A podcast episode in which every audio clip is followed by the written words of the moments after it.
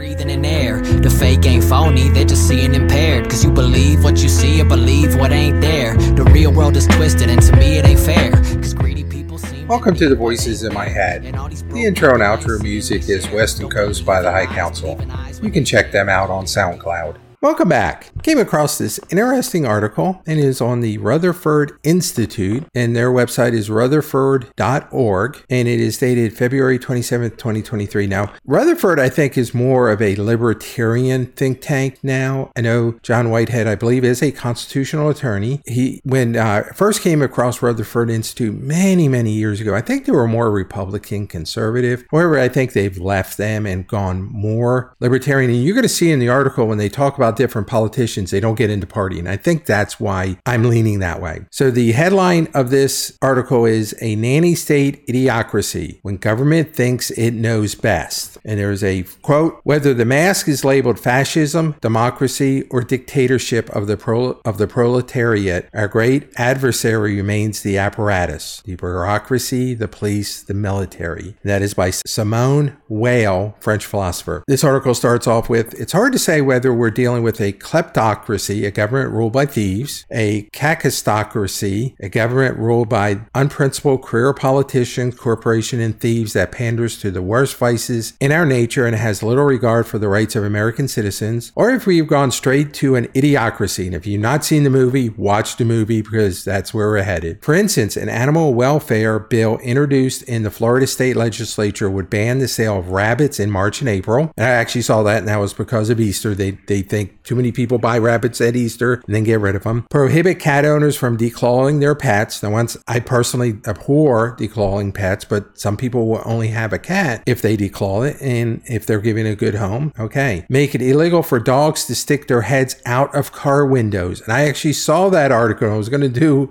an episode on that. That now cops have to pull people over if they see a car, a dog sticking their head out the window. Force owners to place dogs in a harness or in a pet seatbelt when traveling in a car and require police to create a public list of convicted animal abusers. So we're going to have a sex offenders list and we're going to have an animal abusers list. Now, people that are truly abusers, I have no problems with that. The problem is we're seeing here, if you allow your car, dog to stick his head out the window, you are now on this abusers list. If you don't put your dog in a harness or a cage or something, a pet seatbelt in your car, you now go on this abusers list. And that to me is not abuse. It, I think it detracts from the real abusers in the world. And then, and then this article actually has links to these different articles so you can look them up. A Massachusetts law prohibits drivers from letting their car idle for more than five minutes on penalty of a $100 fine, $500 for repeat offenders, even in the winter. So you cannot go warm up your car five or 10 minutes before. Once again, nanny state telling you you can't even run, idle your car.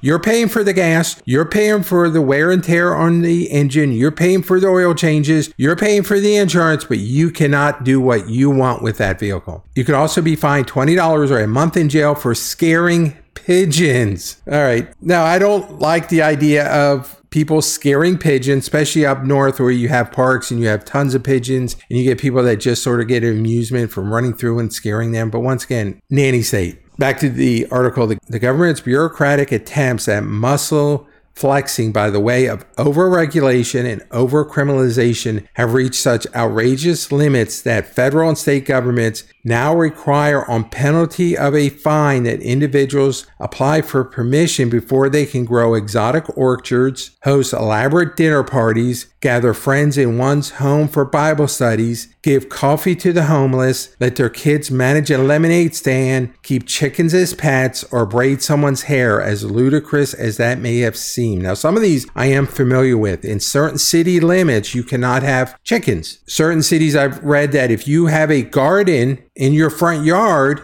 you're going to be fined. Now, a lot of older homes, that's where you had, that's where the kids played. They played in the front yard, not the backyard. So you didn't have a large backyard. You had a large front yard. So that's the only place they have land. And they want to just grow a small little garden. They don't like it. Now, the host elaborate dinner parties, once again, not familiar with that, but I can see in certain areas that they limit how many people you can have over. And they've tried to limit Bible studies in homes. I, have seen that years ago. Back to the article consider, for example, that businesses in California were ordered to designate an area area of the children's toy aisle, quote, gender neutral or face a fine. And they actually have a link to the article. I remember that, that you could not say, here are the boys' toys and here are the girls' toys. You just had to label as gender neutral. Whether or not the toys sold are traditionally marketed to boys or girls, such as Barbies and Hot Wheels. California schools are prohibited from allowing students to access websites, novels, or religious works that reflect negatively on gays. So schools will allow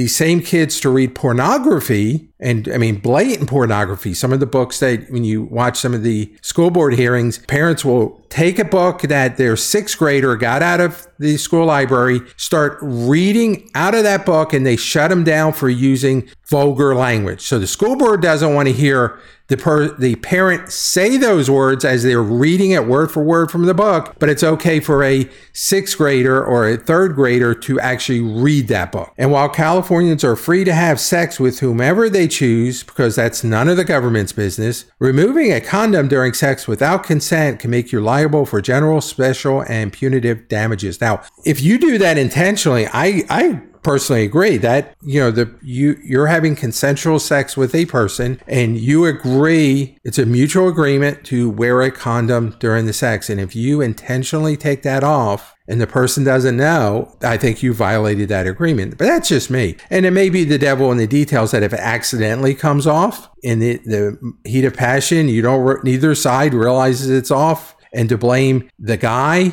or the person wearing the condom, if it's two guys, I think you have to prove intent. It's getting worse. Back to the article. Almost every aspect of American life today, especially if it is work related, is subject to this kind of heightened scrutiny and ham fisted control, whether you're talking about aspiring bakers, braiders, casting makers, florists, veterinarian masseuse, tour guides, taxi drivers, eyebrow threaders, teeth whiteners, and more. For instance, whereas 70 years ago, one out of every 20 U.S. jobs required a state license, today almost one in three American occupations requires a license problem of overregulation has become so bad, as one analyst notes, getting a license to style hair in Washington takes more instructional time than becoming an emergency medical technician or a firefighter. I've seen that studies, and this is different states. It's, it does, and it's not Democrat or Republican because I've seen either in southern red states this exact same thing that if you want to become a hairstylist that you have to go through so many hours of training and licensing and that other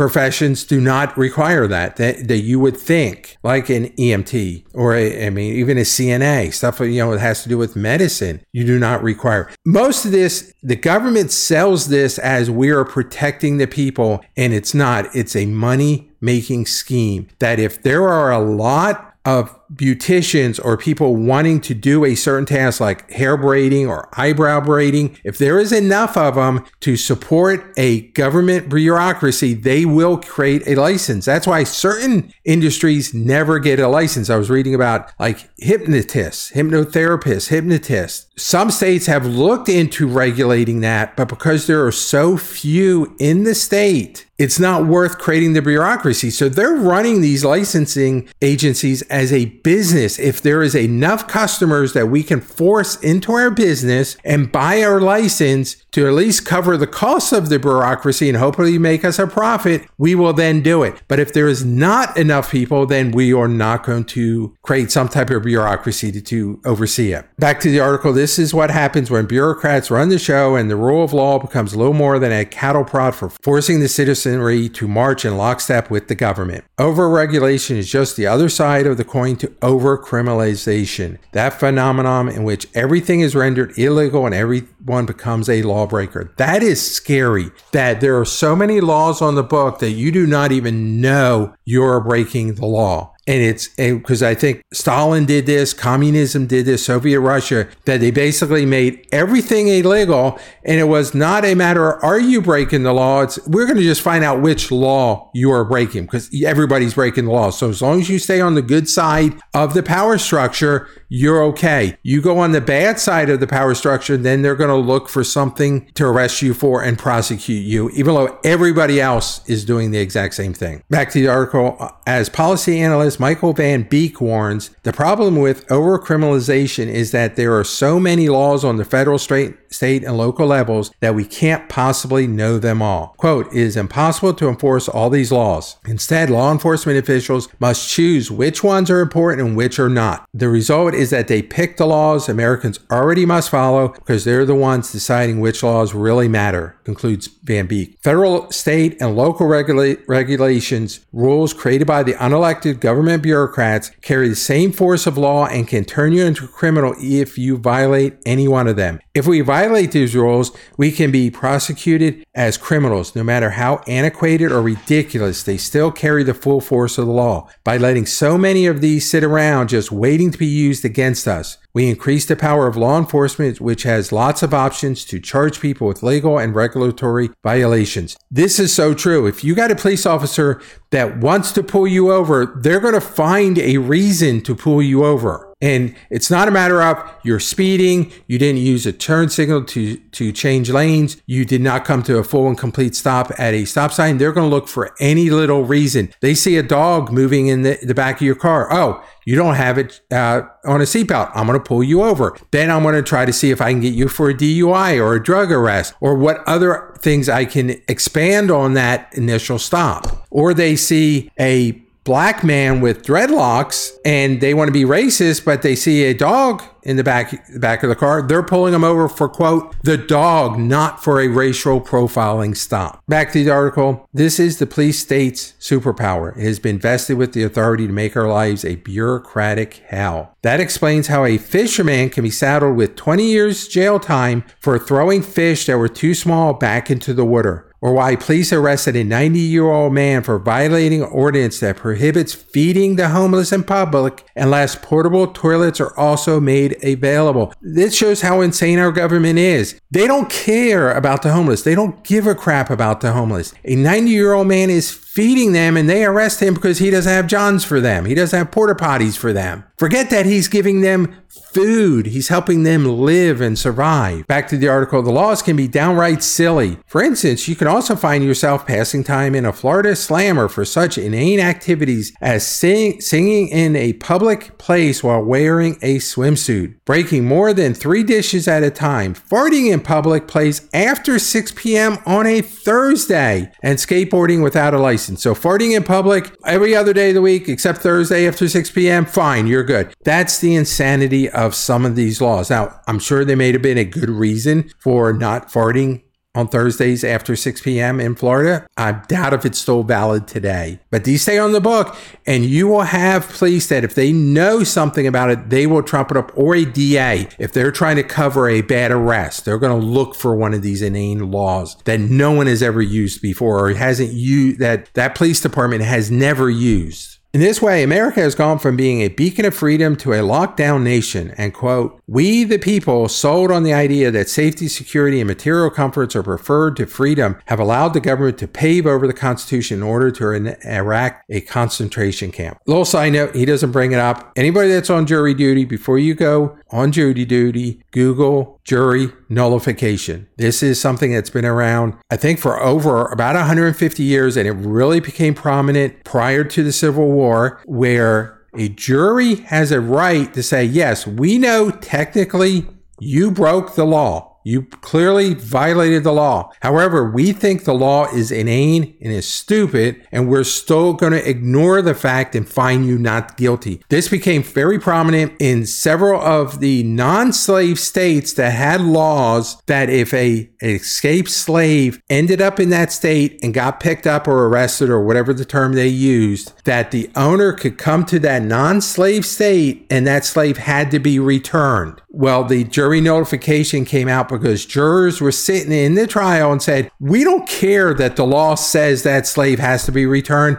We are not returning that slave. That is a free man. That is a human being. He's going to be free in our state, and we're going to ignore the law, even though the law is clearly broken. The law is wrong. As jury, before you go on a jury, Google jury nullification and realize you have that power. You can say, Nope, I don't care. And I've already decided that if I'm getting called to jury duty and it's on a minor pot violation, No, this is insane. Now, maybe if the guy has a tractor trailer full of marijuana, uh, I will consider it, but just basic pot, no. Back to the article. We labor today under the weight of countless tyrannies, large and small, carried out in the so called name of the national good by an elite class of governmental and corporate officials who are largely insulated from the ill effects of their actions. We increasingly find ourselves badgered, bullied, and browbeaten to bearing the brunt of their arrogance, paying the price of their greed, suffering the backlash of their militarism, agonizing as a result of their inaction, feigning ignorance about their backroom dealings, overlooking their incompetence, turning a blind eye to the misdeeds, cowering from their heavy handed tactics, and blindly hoping for change that never comes. We saw with the whole banking scandal back in, uh, was it 2008, 2009? Now, one banker went to jail. Now, companies were fine, but no one went to jail. I'm going to skip down through the article because he has some uh, highlighted points here. We asked our lawmakers to be tough on crime, and we've been saddled with an overabundance of laws that criminalize almost every aspect of our lives. Instead of enforcing the laws we have, they just create more. So far, we have up to 4,500 criminal laws and 300,000 criminal regulations that results in average Americans unknowingly engaging in criminal acts at least three times a day. For instance, a family of 11 year old girl was issued a $535 fine for violating the Federal Migratory Bird Act after the young girl rescued a baby woodpecker from predatory cats. You can have this issue if you're in a federal national park, you're walking through the woods, you see this beautiful feather on the ground, you pick it up and you start carrying it, and a game warden comes up to you and you get hit with a federal felony because that is a bald eagle feather. It is protected and you're not allowed to have it. You're not allowed to even possess it. Pick it up off the ground. You're going to be arrested. And they don't care the fact that you did not know that it was a feather. They don't even tell you, hey, you need to leave that on the ground. You're not, they don't give you a warning. They're just going to arrest you and charge you with a felony. We wanted criminals taken off the streets and we didn't want to have to pay for their incarceration. What we've got is a nation that boasts the highest incarceration rate in the world with more than 2.3 million people locked up, many of them doing time for relatively minor nonviolent crimes, and a private prison industry fueling the drive for more inmates who are force providing corporations with cheap labor. That that's disgusting. We wanted law enforcement agencies to have the necessary resources to fight the nation's war on terror, crime, and drugs. And what we do, we militarized the police. We decked them out with M16, grenade launchers, silencers, battle tanks, hollow point bullets. I mean, they we have militarized them. They become a paramilitary organizations. How many times do you see police officers? They're out on duty and they're dressed like they're about to go to Fallujah that they just came out of Fallujah. They have fatigues on, combat boots. Now, I understand if they're a canine officer and they got their dog with them, they may be running through the bush. I get that. But just regular patrol officers dressing like that, I have a serious problem with the, just that look. And it's, they dress that way for intimidation. I'm going to skip down towards the end of the article. The problem with these devils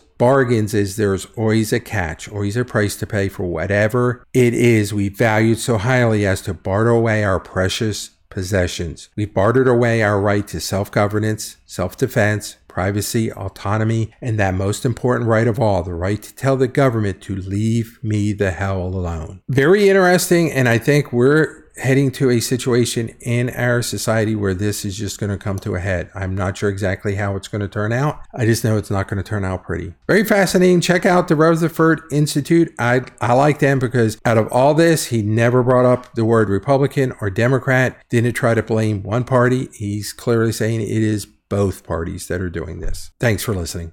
I could run the whole block just from walking the line. Parking is prime, these are the thoughts in my mind. And I'm a straight rider, never stop at a sign. And I'm only slowing down if I'm stopping the sign. Six figures on the check before I'm jotting a line. It goes one for the money, two for the clothes, three for the honeys, and a four for the flow.